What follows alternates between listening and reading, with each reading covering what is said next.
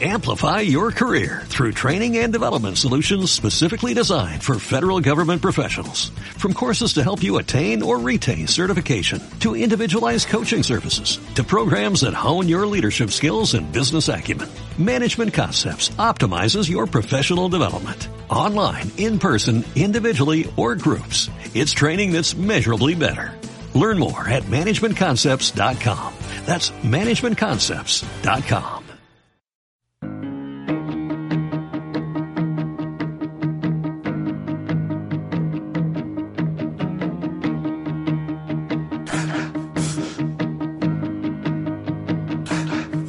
Bienvenido a Fuera de la Caja. Fuera de la Caja. Un espacio donde hablamos de las cosas que sí nos gustan y con creatividad damos solución a las cosas que no nos gustan. Sígueme en Instagram como soy Pau Mendieta y Facebook y YouTube como Pau Mendieta. Hola, ¿qué tal? Bienvenidos a su programa Fuera de la Caja. Mi nombre es Pau Mendieta. Feliz viernes a todos. Eh, siempre digo feliz viernes a todos, porque aunque mi programa fuera el martes, les diría feliz martes a todos y demás. Pero oigan, ¿por qué nos da tanta ilusión los viernes? O sea, de verdad a mí sí me nace con mucha emoción decirles, qué padre que ya es viernes. ¿Por qué tenemos tantas ganas a veces de salir del trabajo? ¿Por qué nos urge ya que sea fin de semana? Digo, está bien, también es importante descansar y tener tiempo con los amigos, tiempo con la familia, tiempo de descanso. Pero, ¿qué tanto estamos viendo de verdad el trabajo como un área de desarrollo? ¿Qué tanto estamos disfrutando nuestros trabajos? Finalmente, ¿cuánto tiempo pasamos ahí, en especial los mexicanos, en, en el trabajo como para pasarla mal? ¿No? Es muy fuerte. Eh, no todos, no todos podemos escoger dónde trabajar, pero creo que es importante darle un sentido ya si estás ahí, porque además, pues el dinero lo necesitamos todos para subsistir. Y entonces, pues qué padre que en el área en el que estés puedas tú desarrollarte de la mejor manera. Me parece que es un tema bien importante y ¿qué creen? Como justamente el programa es fuera de la caja, la idea es platicar ahora del tema laboral de la felicidad en el trabajo desde una perspectiva diferente. Nunca habíamos tocado este tema en este programa y la verdad es que es un tema que se está poniendo de moda, pero a la vez no tenemos tanta información al respecto. Todos sabemos que el trabajo está para dignificar a la persona, pero también es cierto que hay trabajos que pareciera que lejos de dignificar a la persona, pues la destruyen, ¿no? Lentamente. ¿Qué tanto es la actitud de esta persona y qué tanto es también la empresa y la responsabilidad que tiene para que su, su gente se sienta plena, ¿no?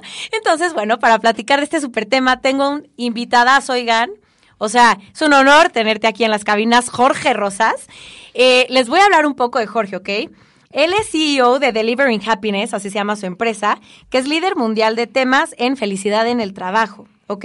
También fue director de recursos humanos en Cinépolis y fue director global de diversidad e inclusión en Disney y ESPN. Jorge, muchas gracias por venir a nuestro programa. Muchísimas gracias, muchísimas gracias, Pau, por la invitación. Y de verdad que sí es un súper tema, ¿no? Un super el, tema. el tema de la felicidad en el trabajo y cómo lograr eh, incentivar y tocar los botones correctos para que la gente pueda levantarse con un propósito para ir a trabajar y que no sea nada más dónde puedo juntar algo de dinero para la manutención propia y de mi familia, ¿no? Claro, por supuesto. Oye, Jorge, y bueno, digo, no pude decir toda tu semblanza porque, o sea, nunca terminaríamos. Por ejemplo, también eres un caso del IPADE, o sea, me refiero, hay mucho que decir de ti. Pero me llamó la atención, tú eres, abo- tú eres abogado, Jorge. Yo soy abogado y fíjate, abogado laboralista. Laboralista. Laboralista. Qué fuerte, bueno, más ¿eh? para que te des una idea, Pau, en mi vida me tocó despedir a 36 mil personas. O sea, llegué a un punto, yo trabajaba en Baker McKenzie, es una firma de abogados bastante Sí, grande, de sí. hecho la más grande Sí. del mundo, con el mayor número de oficinas. Y empecé desde pasante eh, en el área laboral, estuve 11 años de pasambres hasta, hasta, hasta socio y, y en el área laboral. Y a lo largo de esos 11 años, pues te digo, despedí a 36 mil personas. ¿Y cómo lo, cómo lo Horrible. llevas? No, horrible. Pues Qué al mal. principio yo quería, ya sabes, me quería morir, ¿no? Eh, es una carga emocional terrible, ¿no? Yo creo que hay tres noticias terribles que puede recibir un ser humano y es la muerte de un familiar, cuando alguien te despide y seguramente un divorcio o algo de ese estilo, ¿no? Sí, Y entonces, eh, bueno, pues a mí me tocaba dar esa noticia eh, representando a muchísimas empresas para la firma de abogados y llegué a un punto en el que me harté. O sea, llegué a un punto en el que dije, ya el karma que traigo es demasiado grande algo no está bien, algo, amigos. algo no, está, bien. Cuando ya, ya llegas a las empresas y te dicen, oye, este, ojalá que no te vuelva a ver nunca en mi vida, ¿no? Como me dijeron en alguna ocasión, una de las personas a las que me tocó despedir. Y la verdad es que, bueno, uno no tiene la culpa de, Sí, no es de eso. ¿no? Yo no tenía nada en contra de esas personas, simplemente, pues, era mi trabajo. Y la verdad, no era yo muy feliz eh, despidiendo personas. Y yo mismo hice esta reflexión, ¿no? Y dije, tengo que, ya, ya me dediqué mucho tiempo a destruir, ahora quiero empezar a construir, ¿no? Me encanta. Ya me dediqué mucho tiempo a despedir, ahora me toca contratar, Contratar. promover, incluir, capacitar, Padrísimo. motivar y hacer que la gente pues esté contenta en su chamba, ¿no? Eh, que me parece es una labor preventiva, ¿no? O sea, yo creo que muchas de las personas que son despedidas pasan por un estadio en el que se desconectan laboralmente y empiezan a, a pensar eh, en hacer cosas malas o en robar o en simplemente ausentarse y dejar de presentarse a trabajar. Pero hubo un momento previo de desconexión emocional con el lugar en el que trabajaban. Yo estoy seguro de que todo el mundo cuando entra a trabajar a un lugar entra contento, entra motivado, le llaman la luna de miel, ¿no? Mm, claro, la parte del Este, enamoramiento. La parte del enamoramiento, cuando todo está padre, cuando tu jefe es súper buena onda, cuando todo está increíble, cuando huele rico, Si todo. te equivocas, te siguen diciendo, bueno. Bueno, no importa, no estás importa. aprendiendo, Sí, ¿no? sí, sí. Y este, pero hay un punto en la, en la vida de, de cualquier persona en el trabajo en el que algo falla, y usualmente es el líder, en el que la gente se desconecta. Y ahí empieza los, los niveles de insatisfacción a crecer a tal grado que pues a la gente se le empiezan a despertar las malas intenciones, ¿no? Claro, estoy completamente de acuerdo. De hecho, alguna vez, y digo varias veces, ya había escuchado esto, ¿no? Que hay veces que los colaboradores renuncian, pero siguen trabajando. Exacto. Y todos los que hemos trabajado en algún lugar nos hemos dado cuenta de eso, ¿no? O sea, el típico compañerito que tienes que ya le vale gorro, que se la vive en Facebook, que solo dice cosas horribles de la empresa, que dices, ¿qué haces aquí, Sí. no? O sea, de verdad, si ya le estás pasando tan mal, ¿qué esperas? Claro, pero también es una realidad, Jorge, que la gente necesita trabajo. Así es. Y si no tienen otra opción, van a seguir ahí hasta que se puedan salir. Así es. No, y yo creo que ahí justamente en eso estriba la labor preventiva y la labor eh, que tiene eh, la compañía, ¿no? Delivering Happiness México. Yo soy el CEO de Delivering Happiness aquí en México. Y lo que hace Delivering Happiness, eh, no solo en México, sino a nivel mundial, eh, ha trabajado con más de 350 empresas en todo el mundo. Ok. Eh, tiene clientes tan interesantes como Starbucks, por ejemplo, que actualmente es el cliente a nivel mundial, no al SEA, sino Starbucks, la marca global. Ah. Pero, por ejemplo, creó el Ministerio de la Felicidad en los Emiratos Árabes Unidos. Eh, ha trabajado Sí, sí, con Facebook, ha trabajado con muchísimas compañías que lo que hacen es buscar crear algunos elementos para que la gente cuando entre a trabajar sienta esa conexión emocional, ¿no? Eh, no sé si has oído sí hablar. lo proyectan, ¿eh? Pues fíjate que de eso, de eso se trata, ¿no? Sí, este, justamente de eso se trata, de, de hacer eh, de ese lugar en el que la gente va a trabajar un refugio, ¿no? Eh, y aquí viene una pregunta interesante que me hacías fuera del aire. Me decías, oye, ¿qué tan responsable es la compañía de que la gente esté feliz? Híjole, es que sí, porque te voy a decir, eh, tengo, digo, típicos debates sobre mesa, ¿no? Que estás platicando, platicando con tus cuates y demás, y eso, oye, no, pues es que la empresa es la que se la vuela, la empresa es la que tiene que hacer esto, tal, tal, tal. A ver, claro, si estamos hablando de un jefe eh, que es muy complicado, que es muy inflexible, que bueno, también ahí está cañón. Pero realmente las personas, estamos hablando de la felicidad. ¿Realmente qué tan responsable es, como tú dices, la compañía de la, felicidad de las personas o las personas tienen también que hacer su chamba? O sea, ¿cuál es, cuál es este bello límite? Pues mira, yo creo que esto ha venido cambiando, ¿no? O sea, este es un tema generacional. Eh, hace algunos años, cuando nuestros padres, quizá algunos abuelos, estaban en el trabajo, los famosos baby boomers, ¿no?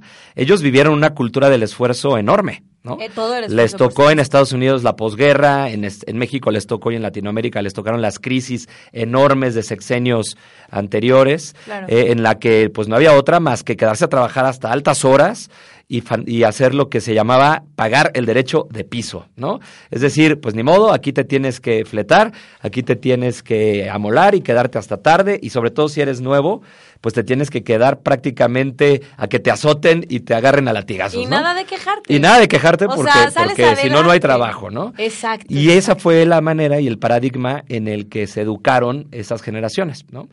Y lue- luego cuando estas personas llegan a las direcciones de las compañías y toman posiciones de liderazgo, asumen que esa es la manera adecuada de hacer las cosas, ¿no? Ajá, y y de ahí repente- y desde luego ahí, pues desde luego ahí el tema de felicidad en el trabajo, eso no estaba, pero ni siquiera considerado como una posibilidad. Era subsistencia y era estar en el, con el cuchillo entre los dientes para que no perdieras el trabajo. Y, y, las personas que eran felices en sus trabajos en esa época, ¿no? Estos baby boomers, seguro habían varios que eran felices. Sí, desde luego. ¿Qué crees ¿Qué es lo que los motivaba a ser felices? El logro, el logro, el resultado económico, el esfuerzo, el decir, estuve durante 15 años aquí y lo logré. Y de hecho, a mí, me, a mí me formaron en esa, en esa cultura, a mí me formaron baby boomers, yo soy generación X rayando a millennial.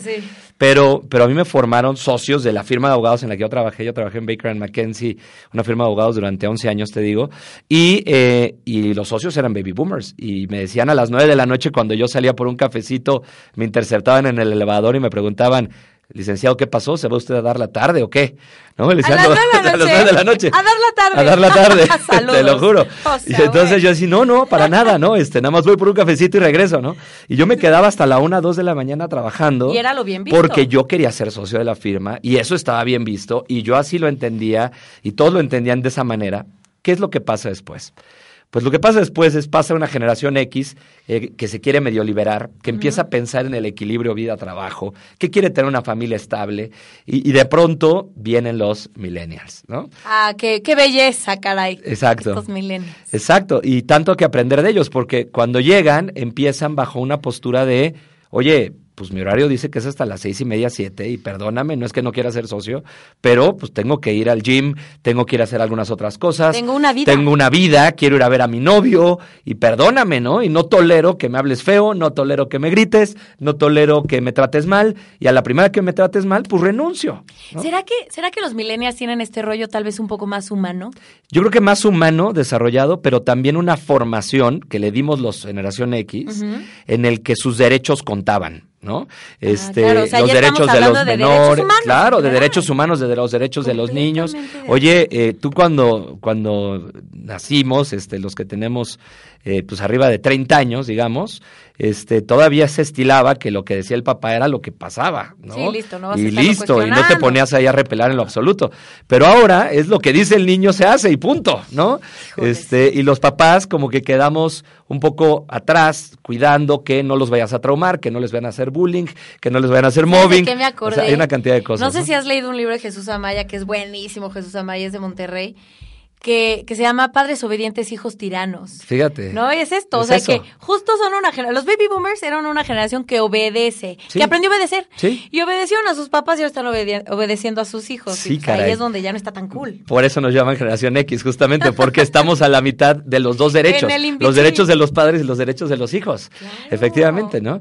Y ahí es donde nace todo este tema de la felicidad. De hecho, hace 20 años inició este tema con Martin Seligman hablando de psicología positiva.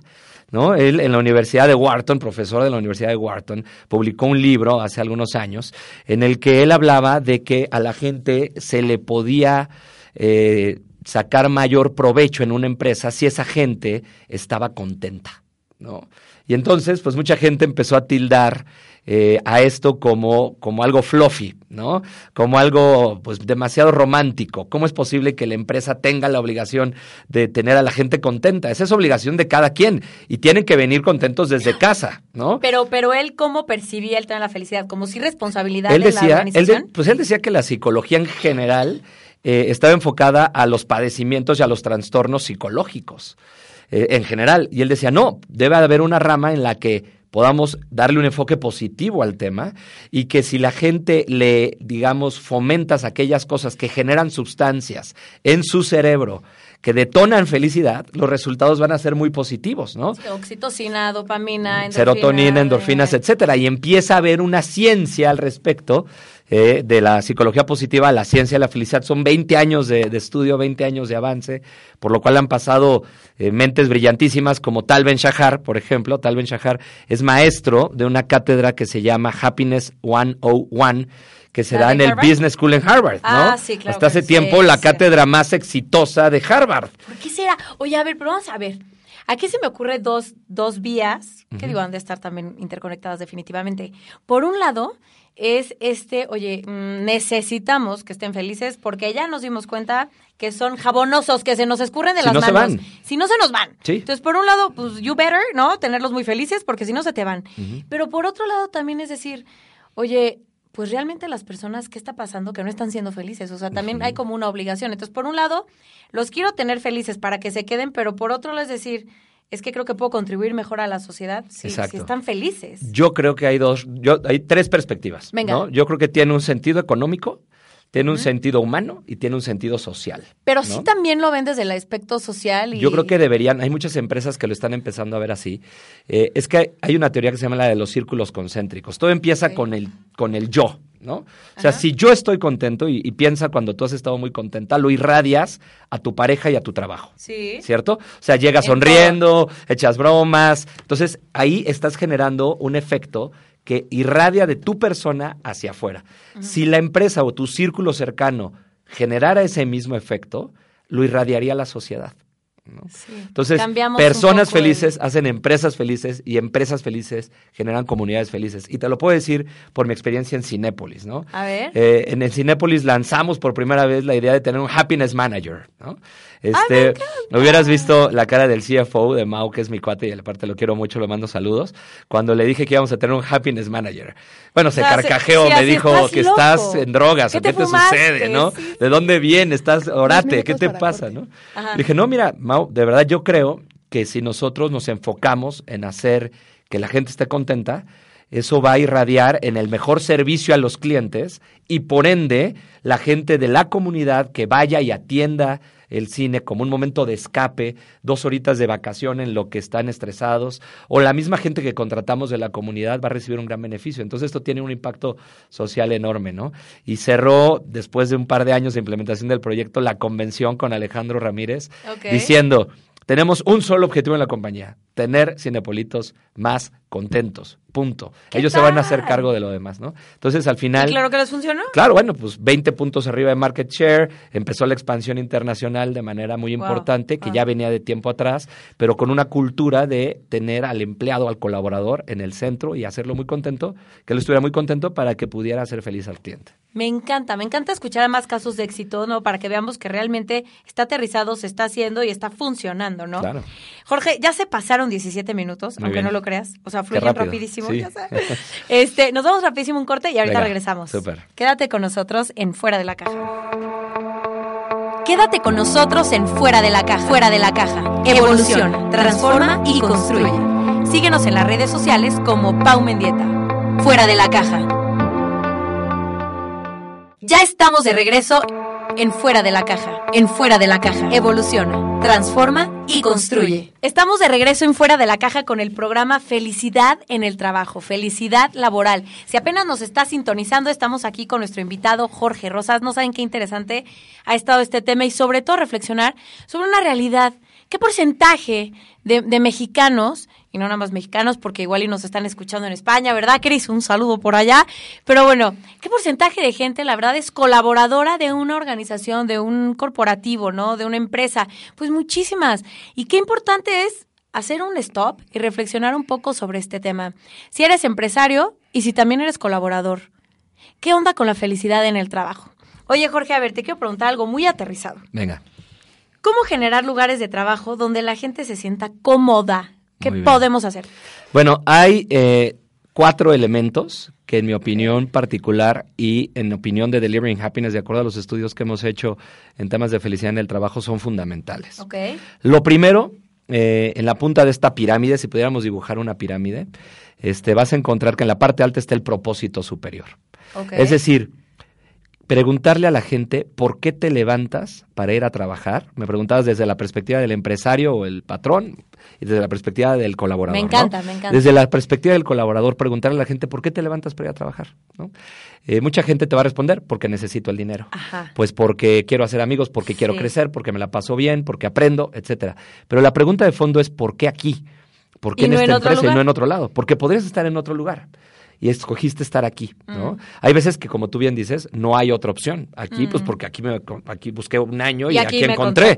¿no? Sí. Pero, pero, eh, aún en ese escenario, uno tiene que entender cuál es su propósito en la vida. Y eso es bien complicado, ¿no? Cuando tú le preguntas a las personas, ¿a qué viniste a este mundo? ¿Cuál es tu propósito en la vida? Es muy complicado que te lo puedan responder, pero al menos saben cómo contribuyen o qué cosas les gusta y en dónde se sienten más contentos. Ajá, ¿dónde te sientes más satisfecho? Más no? satisfecho, más a gusto con lo que haces. Sí. Ese propósito que tú tienes, el tuyo es comunicar, por ejemplo, ¿no? Evidentemente, te encanta comunicar, ¿no? Sí. A ti te podrían preguntar, ¿y por qué aquí? ¿Por qué en este programa? Correcto, ¿no? correcto. Y esa respuesta te va a dar algunos elementos de si el lugar al que estás acudiendo a laborar es un lugar que te llena o simplemente estás yendo por el dinero. ¿no? Correcto. Ahora, desde la perspectiva de la compañía, Ajá. el propósito superior lo encuentras con una pregunta y se las hago muchísimo a los directores generales. ¿Qué echaría de menos el mundo si tu empresa no existiera? Ay, me encanta. Uy. ¿No? Es dura, Wow. es dura. ¿Qué echaría de menos el mundo si tu empresa no existiera? Y muchos de ellos se quedan pasmados. O sea, te puedo decir que el 70% de la gente cuando hago la pregunta en las conferencias se queda callado y diciendo, no, pues este, no sé. Si todos ¿no? hacen lo mismo que Pues yo. todos hacen lo mismo que yo, igual y nada, ¿no? Y ese es un error. Wow. O sea, si tú lograras responder esta pregunta, ¿qué echaría de menos el mundo si mi empresa dejara de existir? Vas a encontrarle el propósito o el sentido a tu trabajo como empresario o como dueño o como director. Cuando lo encuentras, se lo tienes que comunicar a tu gente. Porque no hay nada que motive más a un colaborador, que lo haga sentir más cómodo y más a gusto, que su propósito personal empate con el motivo de existencia de la compañía. Además, un verdadero líder va a contagiar Claro. y va a emocionar y entusiasmar a las personas para que vean su misma visión, porque finalmente tú como colaborador estás trabajando y contribuyendo para la visión de tu líder. Sí. Y entonces si tu líder ni siquiera te antoja, por así decirlo, Exacto. esa visión que tienes, es decir, ¿a dónde vamos? Estamos re- remando, to- pon tú que sí sabes para dónde remar, pero ¿por qué? Claro. O sea, ¿por qué estoy remando para allá? Fíjate, yo he visto muchos, yo he visto muchísimos directores generales, líderes que yo me muero de risa, que salen a, según ellos, querer motivar a la gente, ¿no? Y se paran enfrente y dicen, este año vamos a incrementar las ventas 20% y con eso ganaremos 10 puntos de market share y con eso incrementaremos nuestro EBITDA 2%. ¡Ah! Y todos, Y, lo- a los, y además ellos siguen ganando lo mismo. Sí, y es Entonces, así, de, como, ah, ¿tú pues a mí qué, ¿No? Y a mí qué, o sea, eso qué padre para ti que eres el dueño o para ti que tienes acciones, a mí qué, Y la a mí gente me aplaude, vale, porque los ve sí. aplaudir ah, bravo, señor, Ah, qué sí, padre, claro. sí, hazte rico, eh. Qué fuerte Pero a la gente le vale. O sea, cuando tú sales a inspirar a la gente desde el propósito superior, que es el primer elemento, te puedo contar el ejemplo en Disney. A ver, venga, venga. O sea, cuando tú llegas a Disney, ellos no te dicen, vamos a hacer el lugar más rentable y el de mayor utilidades y el de mayor número de ventas. Dice, welcome to the happiest place on earth. ¿No? O O sea, bienvenido al lugar más feliz del mundo. Y si eres feliz tú, vas. y tú llegas a contribuir a que muchísima gente sea feliz. Oye, eso es un propósito superior enorme, Claro, ¿no? claro. Y tú quieres pertenecer a eso. Claro. No importa cuánto ganas, mucho poquito, pero de entrada ya te antojó, ya te antojó, como tú dices, pertenecer a eso. sí, ¿no? o sea, aunque seas una botarga de Mickey Mouse, o sea, estoy Sí. trabajando en Disney. Tiene un Wow. propósito bien padre. ¿no? Padrísimo. Entonces, el propósito superior es lo más importante. Ahora déjame decirte algo. Muchas compañías me cuestionan y me dicen, ay, sí, Jorge, para ti es muy fácil hablar de estos temas, pues porque trabajaste en Disney y porque trabajaste en Cinépolis, que son feliz. empresas perfectamente enfocadas al cliente y al, al colaborador y a que sean Sí, eso felices. sí ¿no? Pero, pero esto es aplicable a cualquier empresa. Déjame darte un caso que me pareció impresionante. A ver. Eh, hace poquito conocí a una persona que el día de hoy, eh, pues ya me invitó un par de veces a dar conferencias a su compañía y estamos trabajando de la mano en algún proyecto. Pero esta chava es una empresaria, hija del fundador de una compañía que hacía asfalto para carreteras, ¿ok? En. Querétaro. Sí, no suena muy feliz. Sí, no, no suena el trabajo más sexy del universo, ¿verdad? Ni cerca, ¿no? Ni cerca. Bueno, no te quiero platicar la mina de asfalto, cómo es, y las condiciones de trabajo que, que existen son durísimas. O sea, temperaturas elevadísimas frente a la caldera para poder eh, procesar el, el- el material que produce el asfalto, ¿no? Wow, sí. Y bueno, ella eh, entró hace siete años a la compañía, el papá muere y ella toma el control de la compañía. Mujer ¿no? Además, un tema de diversidad e inclusión. Claro. En un lugar donde era prácticamente puros hombres. Y además, ajá, exacto, además, mujer, ok, pero no está en una empresa de comunicación. No, no, o sea, está en una empresa de asfalto, 99% hombres, ¿no? 99. Y esta chava no tenía idea Y del chava. negocio. Oh. Muy joven, de nunca haber trabajado en la empresa del papá, y pum, eres, eres directora general de la noche a la mañana. ¿Sabes qué hizo? Puso un happiness manager. Y dijo, ¿sabes qué? Asesorada por ti. No, no, hace siete años, de motu propio, ella leyendo, ella creyendo en este tema de fondo, de que hay que tratar bien a la gente, ella puso su happiness manager, ella solita, y dijo, a partir de hoy voy a enfocarme en que mi gente esté bien. Y creó un programa que es maravilloso, que se llama Ponte mi casco, ella, ¿eh? En el Ponte que un día al año toda la gente puede escoger quién se pone su casco, ¿no? O sea, el de ella. No, el de cualquiera. Es decir, un empleado del área de la Ah. caldera le puede decir al director general adjunto, ponte mi casco y vente a trabajar a la caldera un día. Y yo me voy a ir a trabajar a tu oficina de director general adjunto. Ella puso el programa. O sea, ¿no? diario, o sea, mínimo un día te va a tocar ser alguien más. Sí, sí, sí, sí. Hacer el trabajo de alguien más. Entonces, ese, en esa época, pues, todo el mundo la tildaba de loca y decían, esta chava, ¿qué está haciendo? ¿Cómo se le ocurre? ¿Qué 18 estaba creando ella? Generar empatía. Claro. ¿no? claro. El papá cuando muere le dice, cuida a mi gente. Y la, la chava dice, no, cuida a tu empresa. Me dijo, no, no, no, cuida a mi gente. Ella crea un valor que se convierte a la postre en el propósito superior de esta compañía que te digo y se llama cuidar a la gente. Cuidar a la gente en la carretera al construir un asfalto adecuado para que no vayan a sufrir accidentes es un propósito superior, pero también cuidar a la gente al interior de la compañía en la que trabaja. Y ella dijo, la primera cosa que tenemos que hacer para cuidar a la gente es que haya empatía y que los mandos directivos entiendan lo que viven la gente que está en la caldera. Después de que lanzó el programa este de Ponte mi casco, el director general junto subió y dijo, es que necesitamos un aire acondicionado ahí abajo. Pues sí, hasta que te tocó vivirlo te diste cuenta, ¿me ¿Sabes explico? qué? Eso es muy cierto porque luego también, o sea, hay, hay rencor para arriba y para abajo, de abajo a arriba, o sea, da igual. La verdad es que tristemente a veces en México, pues es, es cierto que es una sociedad tristemente dividida. Y luego además ciertos estereotipos y frases que empezamos a usar peor porque nos estigmatizan todavía más, que, que- que mal, es lo último que necesitamos, necesitamos unión. Pero bueno, eh, hay veces que tampoco se dan cuenta de todo el trabajo que implica ser el, el jefe. O sea, eh, también es complicado, Claro. ¿no? O sea, hace poquito estuve en un congreso, me tocó este conducir un congreso de cinco mil personas y, y de repente llegaron unas personas de, de los, de los asistentes, ¿no? Y me dijeron, oye, señorita, tengo una pregunta. ¿Por qué usted se sentó hasta adelante? ¿Por qué no nos dejan a nosotros sentarnos hasta adelante? ¿Por qué tienen una zona cerrada, no? Como VIP. Ahí estábamos sentados, los expositores y los que subíamos al, ¿no? Le dije, mire, señor, es que es un congreso muy grande, muchas personas. Si yo me sentara hasta atrás, imagínese cuánto tiempo me tardaría en caminar hasta, hasta, hasta adelante, ¿no? Entonces, también mm, necesitamos estar cerca porque ahí está también producción, ahí está BTR, ahí está todo eso. Necesitamos estar cerca por si falla alguna presentación, lo que sea. Entonces, sí, sí es importante, pero si usted quiere y tenemos lugar, véngase, ¿no? Entonces, como que fue, ah, ok. Y dije, pues es que también qué fácil es ver y decir, ay, ¿por qué ellos tienen su lugar VIP? Oye, pues porque necesitan organizarlo. O sea, Claro. no se pueden sentar hasta atrás. No. Falta también esa empatía, es muy cierto. Claro que sí. Y el líder, eh, en este caso, eh, tiene una responsabilidad enorme. O sea, imagínate una escalera. eh, si algo sale mal en las patas de abajo, el que se cae es el líder, ¿no? Claro. O sea, porque él se hace responsable, o un buen líder se tendría que hacer responsable Sí. de todo lo que ocurre. Sí. Y no es culpa del de abajo, es culpa de él. ¿No? Este, y acá hablamos un poco de liderazgo, pero me gustaría terminar con los otros elementos. Claro. Hablamos del propósito superior, ¿no? Perfecto. Después hay otros tres elementos que son Ajá. clave y que de acuerdo a los estudios, las empresas que tienen a la gente más contenta lo hacen muy Cumplen bien. con estos. Cumplen con tres cosas. Sentido de control, ¿Sentido de control es el 2? sentido de control, sentido de progreso y conectividad. Ok. ¿Ok? ¿Qué es sentido de control? Empoderamiento. El que la gente, cuando le asignes un trabajo o una tarea, se sienta dueña de esa tarea. Que no llegues a la mitad del proceso y le quites el trabajo diciéndole, ¿sabes Yo qué? Como mejor. mejor yo lo hago mejor. Ah. O vamos a pasárselo a alguien más. Es que qué desmotivante. Ahí le pasa lo que tú decías, la persona renuncia y se queda. Te dice, ah, ok, sí, tienes razón, sí, mejor pásaselo a alguien más. Pero ya se desconectó. Sí, ya. ¿Te acuerdas que hablábamos de la desconexión? Exacto. Esa es una No de las en causas. mí. No confiaste en mí. ¿Sabes qué? Empiezo a buscar trabajo. Pues ¿no? sí.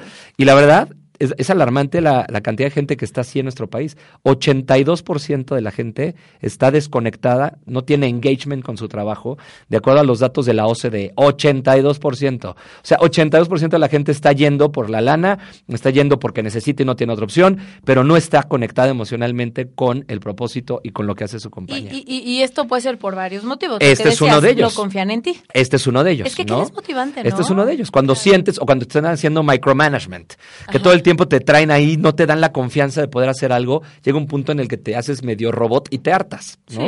Es falta de sentido de control, ¿no? Ahora, el siguiente punto es sentido de progreso. Y esto es eh, otra, no es otra cosa más que el reconocimiento. El que la gente sienta que va bien el que le digas, oye, buen trabajo, ¿no? Este, esto me gustó o esto no me gustó y te digo cómo podemos hacer para mejorarlo, ¿no? El reconocimiento, el feedback, la retroalimentación y el poderle dar a la gente una palmada en la espalda, un buen abrazo cuando de verdad hicieron un gran trabajo es fundamental. Porque te voy a decir, justo, un baby boomer diría, pues es tu obligación. Para eso te pago. De acuerdo es tu obligación, para eso te panes como tus papás, ¿no? Yo me acuerdo que le decía a mis papás, tenía yo amigos que si se sacaban 10, sus papás, uy, les daban un premio, ya sabes, eh, o, les daban dinero o X, ¿no? Así es. Y yo llegaba orgullosa con mis papás, oye, me saqué 10.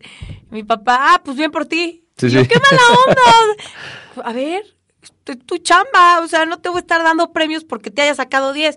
Es que sí es cierto, o sea, yo creo que la madurez también te permite, la verdad, darte cuenta que no aquí, aquí no estás nada más por premio y castigo, o sea, tampoco pero sí es padre recibir una motivación. Es fundamental. Es súper importante. Es gasolina. Sí, o sea, eso te da gasolina emocional para seguir adelante. Exacto, pero además no es que te tengan que dar un premio, pero el apapacho, como dice la motivación, el feedback positivo también, porque nada más es como una comunicación en la pareja. Si la única razón por la que están hablando es cuando hay problemas, ya se vuelve una pesadilla comunicarse. Entonces ya lo asocias a algo negativo y entonces cuando vamos a hablar, ay, no, porque siempre que hablamos hay broncas. Oye, pero vamos a hablar también de las cosas buenas. Claro. Me encantó esto que hiciste, ¿ya sabes? Así es. Eso es fundamental. O sea, de hecho, y, y velo, es más importante en las generaciones más jóvenes. O sea, un millennial, un centennial, ¿cuánto tiempo crees que quiera esperar de que hace una publicación a que le llegue su primer like? segundos. segundos. segundos, ¿eh? segundos. Ahora imagínate que en el trabajo llega y le dice su jefe, estamos en marzo y te dicen, en enero te doy tu feedback y te digo cómo vas. Ah, adiós. Pues bye. Hasta luego. ¿No? O sea, me espero un par de meses, no me dices si voy bien, bye. no. Porque al final el tema del reconocimiento es un reforzamiento positivo a un trabajo bien hecho. Pero entonces no es que la persona, digo, porque a ver, supongo yo que algunos de los que nos están escuchando dicen, ay, pues también qué débiles, qué chillones, que, que, no, que, necesito que me festejen. O sea, realmente es válido, ¿no? Yo creo que sí. O sea, ¿es berrinchudo esto o es realmente muy humano y muy necesario? Yo creo que es inteligente hacerlo, ¿no? En la medida que lo haces, no es que sea tu obligación, es que si eres listo, ¿no? Y si, y si quieres que la gente dé más de sí, eh, pues lo vas a hacer. Mira, hay un argumento que, que, me decía en alguna ocasión un, un, patrón de estos de antaño, ¿no? Y me decía, es que yo prefiero que me tengan miedo, yo prefiero que cuando me vean tiemblen, porque así me obedecen, ¿no? Y yo le decía, mira, tú leíste a Maquiavelo, ¿verdad? Tú, tú partes de la, de la premisa de que es mejor ser temido que, ser amado, ¿verdad? Y me dijo, sí. Y le dije, bueno, sí, tienes igual, el que es temido no es traicionado, dice Maquiavelo en El Príncipe. Dice, pero, pero, no recibe el máximo de la gente recibe el mínimo indispensable para no ser eliminado o despedido en este caso, ¿no? Si tú eres amado como líder, si tú predicas con el ejemplo, reconoces, apapachas, tratas bien a las personas, no vas a ser temido, puedes llegar a ser traicionado, puedes llegar a... Ese es el riesgo. Sí, eso sí. Pero, pero, las probabilidades de que la gente dé más del 100% se incrementan dramáticamente. Ese es el segundo elemento, sentido de progreso. Me gusta mucho eso porque además rompe este paradigma de este tienes que ser un desgraciado para que para que te respeten, para que se logre. Oye, vamos a ver, si es un, si es una realidad, Jorge, que a veces hay gente que eres buena con las personas, les das la mano y se agarran del pie. ¿Qué pasa? ¿Qué pasa aquí? Pues, ¿qué haces? Mira, yo creo que el líder que mejores resultados obtiene es el líder que es respetado porque actúa de buena fe y sabe de lo que habla. Y es congruente. Y es congruente y hace lo que dice y está en lo que hace, ¿no? O sea, esa es la manera en la que yo lo ¿Y veo. Será, ¿Y será también que verlo arrastrar el lápiz? Me refiero. Claro, me predicar con el ejemplo. Exacto, o sea, por ejemplo, ayer estaba leyendo un libro, ¿no? Y decía cómo este, los CEOs y demás que se sientan dentro de los mismos cubículos de la empresa, que no tienen a puerta cerrada sus oficinas, eso habla muy bien de ellos, ¿no? Y dije, pues sí es cierto porque sientes que no te están escondiendo nada, te sientes en, oye, pues él es como yo, a pesar de que la neta no, y, y perdón, qué triste que, que te sientas inferior, pero pues es una realidad que es tu jefe, lo siento, o sea, asúmelo, pero lo ves más como, oye, de Humano. verdad hay comunicación directa, exacto, es uno más, está aquí con nosotros. Sí, en estudios de liderazgo se ha demostrado que, que la persona que es vulnerable y que se hace vulnerable, humana, frente a su, a su gente, Ajá. es una persona más auténtica. Y la autenticidad es uno de los elementos claves del liderazgo. La O sea, tú no sigues a alguien que creas que es un falso, De acuerdo. lo obedeces. Y, y, Y- y más o menos. ay, con esfuerzo. ¿No? Oye, Sí. antes del corte te quisiera contar del último elemento, la conectividad. A ver, Cuando venga. te dicen, aquí yo vengo a trabajar, no a ser amigos. ¿Has escuchado eso? Sí, Muy típico, ¿no? Muchísimo. Muchísima gente te dice, yo aquí no vengo a ser amigos, yo vengo a trabajar.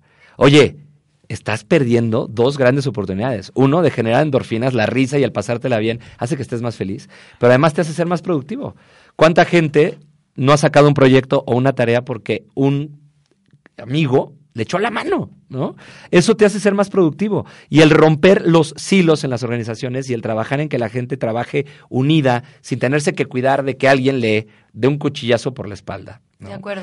Hace que tú estés más cómodo y más contento y quieras ir a trabajar. Son esos tres elementos. Y Padrísimo. si quieres, regresando, Muy bien, platicamos. exacto. Nos vamos más. a ir a un corte rapidísimo y ahorita seguimos hablando acerca de la felicidad en el trabajo. Quédate con nosotros. Quédate con nosotros en Fuera de la Caja. Fuera de la Caja. Evoluciona, transforma y construye. Síguenos en las redes sociales como Pau Mendieta. Fuera de la Caja. Ya estamos de regreso en Fuera de la Caja. En Fuera de la Caja. Evoluciona, transforma y construye. Estamos de regreso con el tema felicidad laboral. Oigan, o sea, es que no saben, estábamos en el corte y seguíamos platicando él y yo y dije, no sabes qué, tenemos que entrar ya porque quiero compartir estos divagues que estoy teniendo. A ver, yo creo, la verdad, Jorge, que los chavos Sí, o sea, sí es cierto que ya es como que un mundo más, pues, el Papa lo dice, ¿no? O sea, la sociedad del descarte. No me funciona, lo tiro, ya me hartó, lo cambio, etcétera. O sea, como que ya no sabemos hold on, ya no sabemos aferrarnos y a veces luchar por las cosas que valen la pena también. O sea, nos estamos volviendo muy, me da igual, muy dejar fluir, muy esta sociedad líquida también de la que habla mucho Bauman, que de hecho ya tuve un programa aquí invitando al doctor este Adrián Ruiz para hablar sobre la sociedad líquida, pero pero tampoco se trata entonces de adecuarnos al 100% en esta mentalidad porque creo que no es humano, porque el ser humano tiene tiempos, implica espera, un bebé se va gestando en el vientre materno y va tomando su tiempo. Aunque quieras que tu hijo naz- nazca a los cuatro meses porque ya tienes que conocerlo, necesita tiempo. Una persona para madurar necesita tiempo. Una relación para, para poder estar cada vez mejor necesita tiempo. O sea, al principio no va a fluir todo perfecto. Y, al, ¿no? y entonces ya no sabemos esperar. Qué horror. O sea, yo creo que o está bien que las empresas empiecen a adecuar un poco más en esta ansiedad y necesidad que tienen los jóvenes, pero también tiene que llegar un momento en el que dice, oye, espérate, pero tú también tienes que aprender a, a trabajar, esforzarte, a fuerza de voluntad, ¿no? ¿Qué opinas? Bueno, me parece que esa es la gran preocupación que tienen hoy en día muchísimas empresas, sobre todo con la llegada de la NOM 035 que Ah, ¿qué están, tal, están publicando, que sale ahora el 23 de octubre, pero, Sí. pero todas las empresas están muy preocupadas de que ahora van a venir una bocanada de quejas de parte de eh, los colaboradores, sobre todo los más jóvenes, Y de ahí se van a agarrar. porque no me han promovido, porque estoy estresado, porque me, me obligan a quedarme un poquito más de la hora. Y ahí viene, yo creo como todo, eh, el arte de encontrar el justo medio, ¿no? Eh, ni es todo eh, bajo el principio del reconocimiento inmediato y, y todo tenerlo en tres clics, como, como ocurre hoy en día con muchísimas de las aplicaciones tecnológicas que han acostumbrado a la generación más joven a que ya no hay ni siquiera que echarle ganitas para ligar en un antro, ¿me explico? Es O horrible. sea, antes uno iba con el cuchillo entre los dientes, te tardabas un ratito, ¿no? Y bueno, ¿no? Lo lograbas o no, pero había una recompensa después de un esfuerzo. Sí, Ahora hay una recompensa sin esfuerzo, me encanta, me ¿verdad? encanta. Oye, querías rentar una película hace años y había que ir al Blockbuster o a cualquiera de estos lugares donde se rentaban cosas y bueno, echarse ahí una caminada, este... Había que vivir un esfuerzo para obtener la recompensa. Hoy el esfuerzo son tres clics. ¿No?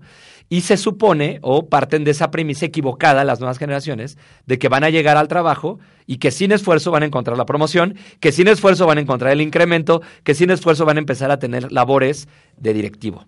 Y eso es algo que está equivocado, porque los niveles de frustración son y van a ser enormes y cada vez peores. Exacto, y es que además Porque se van a topar con una realidad. Y la realidad es, no te puedo dar a los seis meses una labor de director de un área. O sea, porque sería irresponsable para con nuestros clientes, Sí, sí, sí. porque hay una curva de aprendizaje que abatir que no la has abatido, por más despierto que estés o por más que consultes Google y que consultes YouTube y que veas un tutorial. O sea, hay pruebas y errores, hay equivocaciones y aciertos que te van formando en tu experiencia para poder tener un criterio y una madurez. ¿no? O sea, y dijiste experiencia, o sea, perdón. es experiencia. La experiencia sí es con el tiempo. Ubicas la película esta que sacaron buenísima de Robert De Niro. Ah, sí, sí, sí, sí. de sí. aprendiz de... De una chava de modas, ¿no? Este, Sí, ay, Pasante de moda. pasante de moda, ¿eh? Eso. Eso, muy bien. Pasante de moda. Una gran película, ¿no? Donde justamente se rescatan estas super dos generaciones diferentes. O sea, Sí. Él era Baby Boomer tirándole a tradicional, Sí, ¿no? sí, sí. Y después tenemos ahí la millennial, la flor de piel. Entonces, qué importante también es aprender a trabajar en equipo y Claro. decir, oye, todas las generaciones tienen algo rescatable, ¿no? No es hacerle la guerra ni declararle la guerra a los millennials y a los baby boomers. Oye, no. Pero justamente qué padre poder contar con con ambas maneras de pensar, de actuar y de ser, y decir, oye, aquí se puede hacer un gran equipo. No se trata de rechazar al Así otro, es. sino decir, a ver, los dos, si estamos mirando a la misma dirección, vamos a tener diferentes maneras de ver las cosas, pero a la vez podemos llegar mejor y más fuerte. Y entonces Robert De Niro justamente aportaba con toda su experiencia, Así es. que ella no tenía, y además él regresaba a las bases en el tema humano. Así es. O sea, él decía, a ver, espérate, no todo es digital. Aquí vamos a ser humanos antes que nada, ¿no? Y él se daba cuenta de cosas que ella no. Sí. Me encanta, creo que eso es Hay, hay importante. una frase que por ahí le escuché a una amiga, es influencer y, y metidísima en el tema, que su papá le dijo, eh, oye, es que hay que desconectarse para conectarse, Connect to disconnect. ¿no? Disconnect O sea, to connect. Exacto, o sea, vas a tenerte que desconectar un ratito para conectarte emocionalmente conmigo.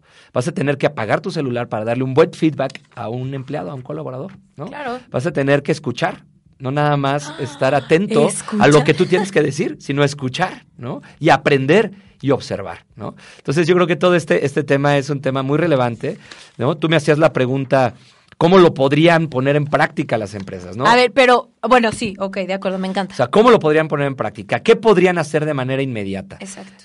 Para cerrar el tema generacional, ¿no? Hay una figura que se llama reverse mentoring, en el que pones a los chavos más jóvenes a darle un poquito de mentoría a las generaciones más, más grandes sobre cómo entrar a un tutorial en YouTube, cómo abrir una red social, cómo hacer una publicación en Instagram. Y las generaciones más grandes hacen mentoring sobre cómo navegar esta frustración de no tener todo de inmediato en la organización. Y ya lo están haciendo algunos. Claro, claro, Me claro. encanta claro. eso. Y los dos ganan, ¿no? Claro. Gana la generación más joven porque entiende y se frustra menos de que no es promovida al año. Y entiende la generación adulta más grande que hay maneras más rápidas y más eficaces y más efectivas usando la tecnología para hacer las cosas, ¿no? Entonces ahí hay un call to action eh, muy claro de cómo poder hacer convivir estas dos generaciones y que ninguna pierda, sino que al contrario las dos sumen y las dos se fortalezcan. ¿no? Oye, ya dijiste call to action, me encanta porque además ni siquiera habíamos llegado a esta sección y ya está haciendo un call to action. Pues desde que empezamos esta sección, la verdad, o sea, perdón, este bloque, ¿no? O sea, estamos dando muy buenos tips, estamos dando eh, claves muy aterrizadas de cómo podemos mejorar nuestro desarrollo de verdad dentro de las empresas. Así es que ahora sí, oficialmente nos vamos a nuestra sección Call to Action. Venga. Call to Action. ¿Qué puedo hacer al respecto?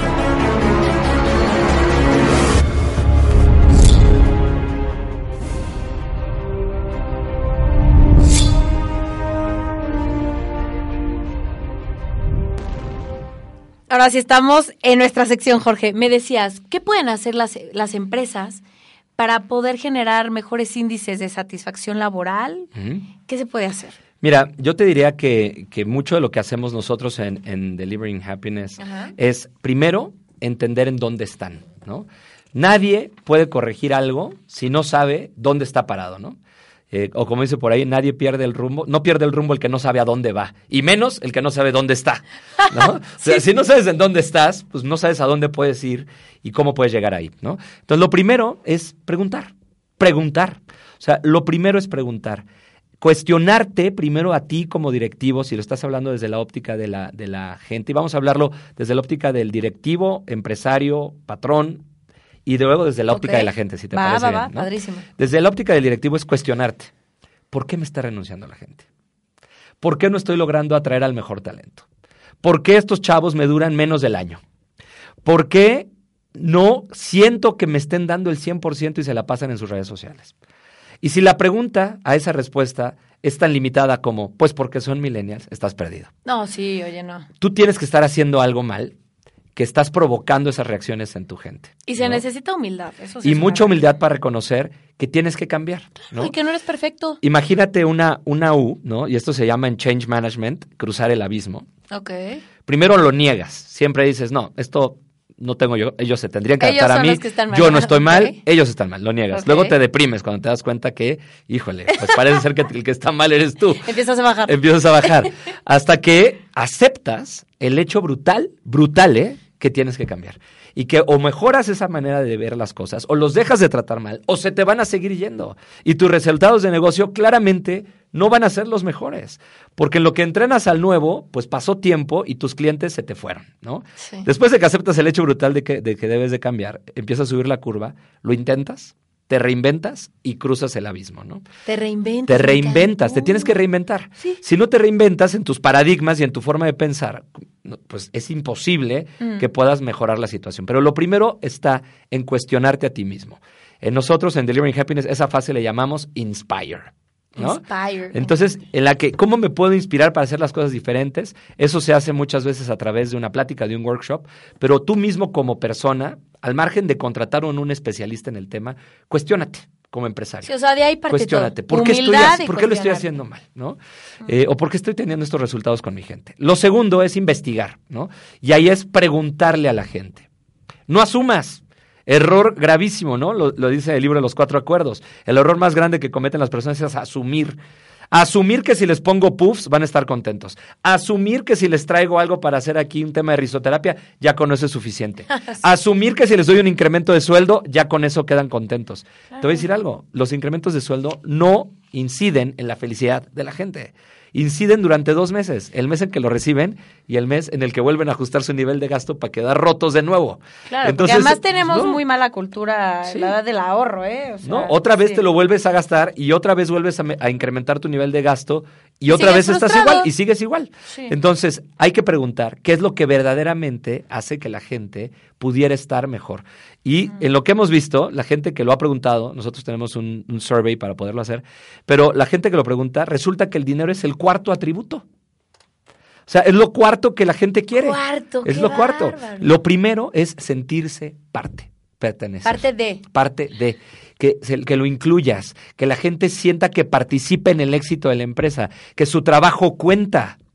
Fíjate, ese es el primero. Aunque te toque empacar cosas. sí, aunque seas el que te tocó lavar el baño. Exacto. En, el, en Cinépolis tenemos un ejemplo muy potente de un señor que ganó primer lugar de empleo del año entre 40 mil gentes, de la, entre 40 mil personas, perdón, eh, colaboradores de Cinépolis, ganó primer lugar, porque él decía que era su baño y lo, y lo limpiaba 26 veces por hora.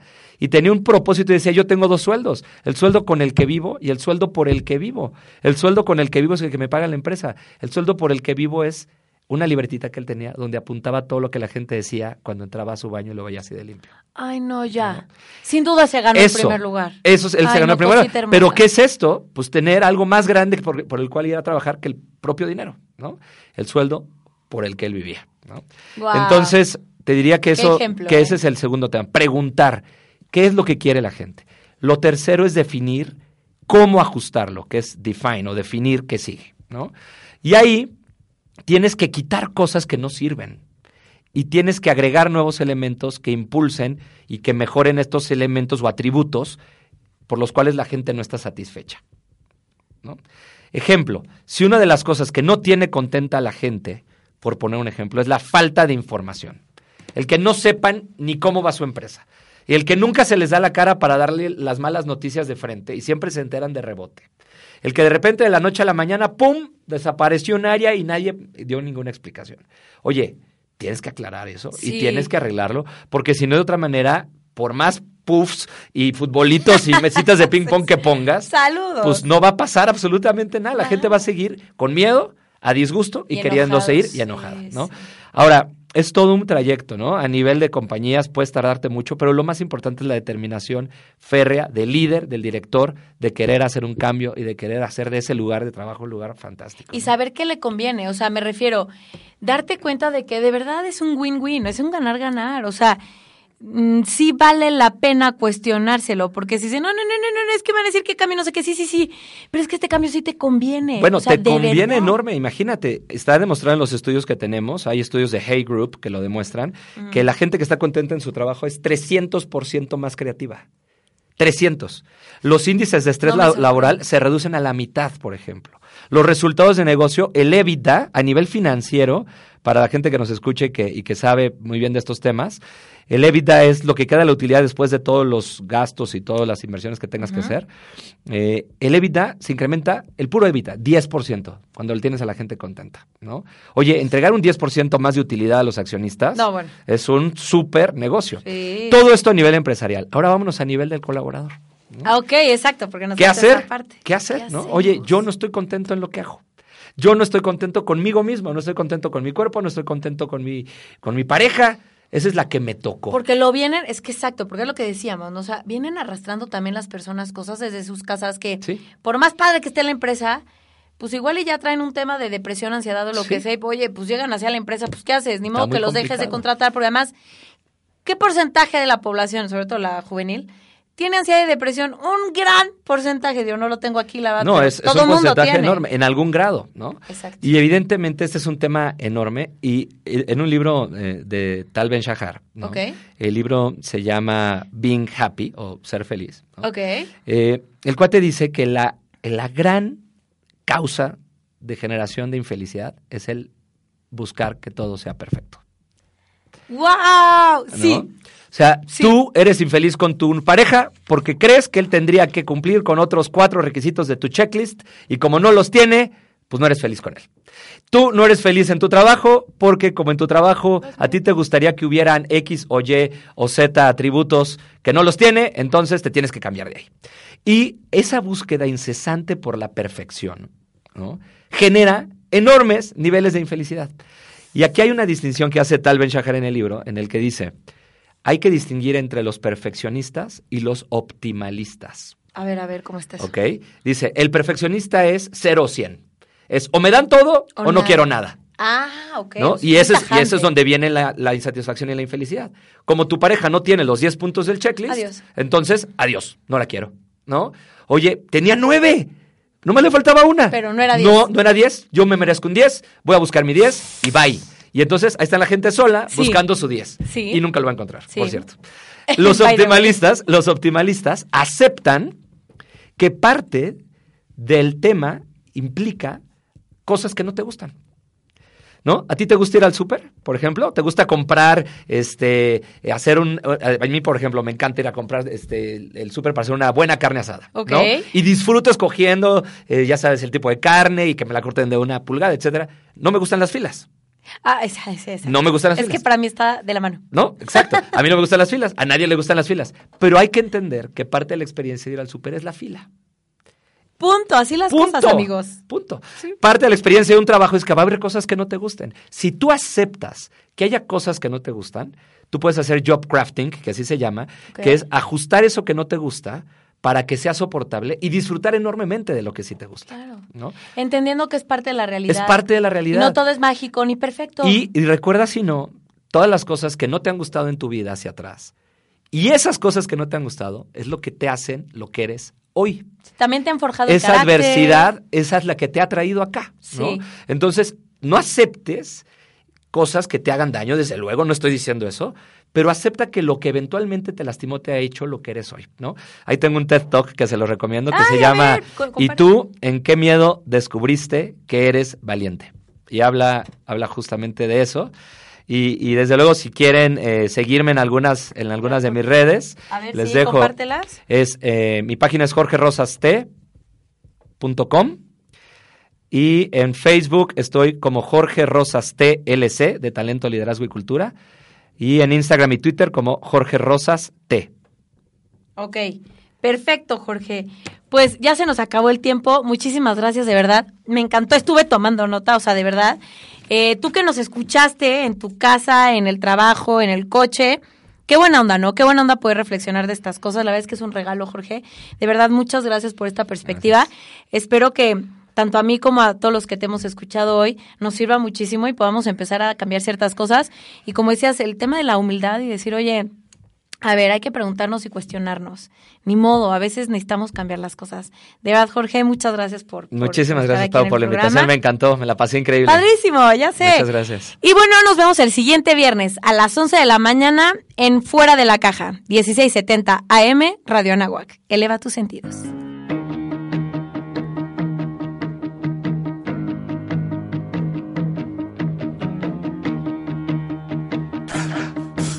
Pensar fuera de la caja, fuera de la caja, significa encontrar diferentes perspectivas sobre una sola cosa.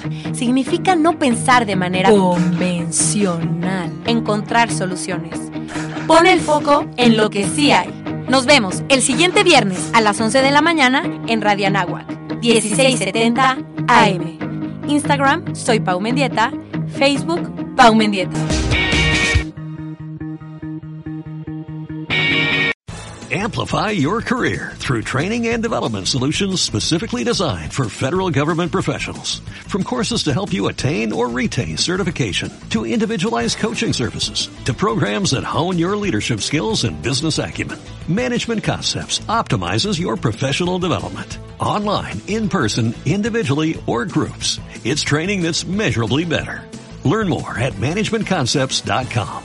That's managementconcepts.com.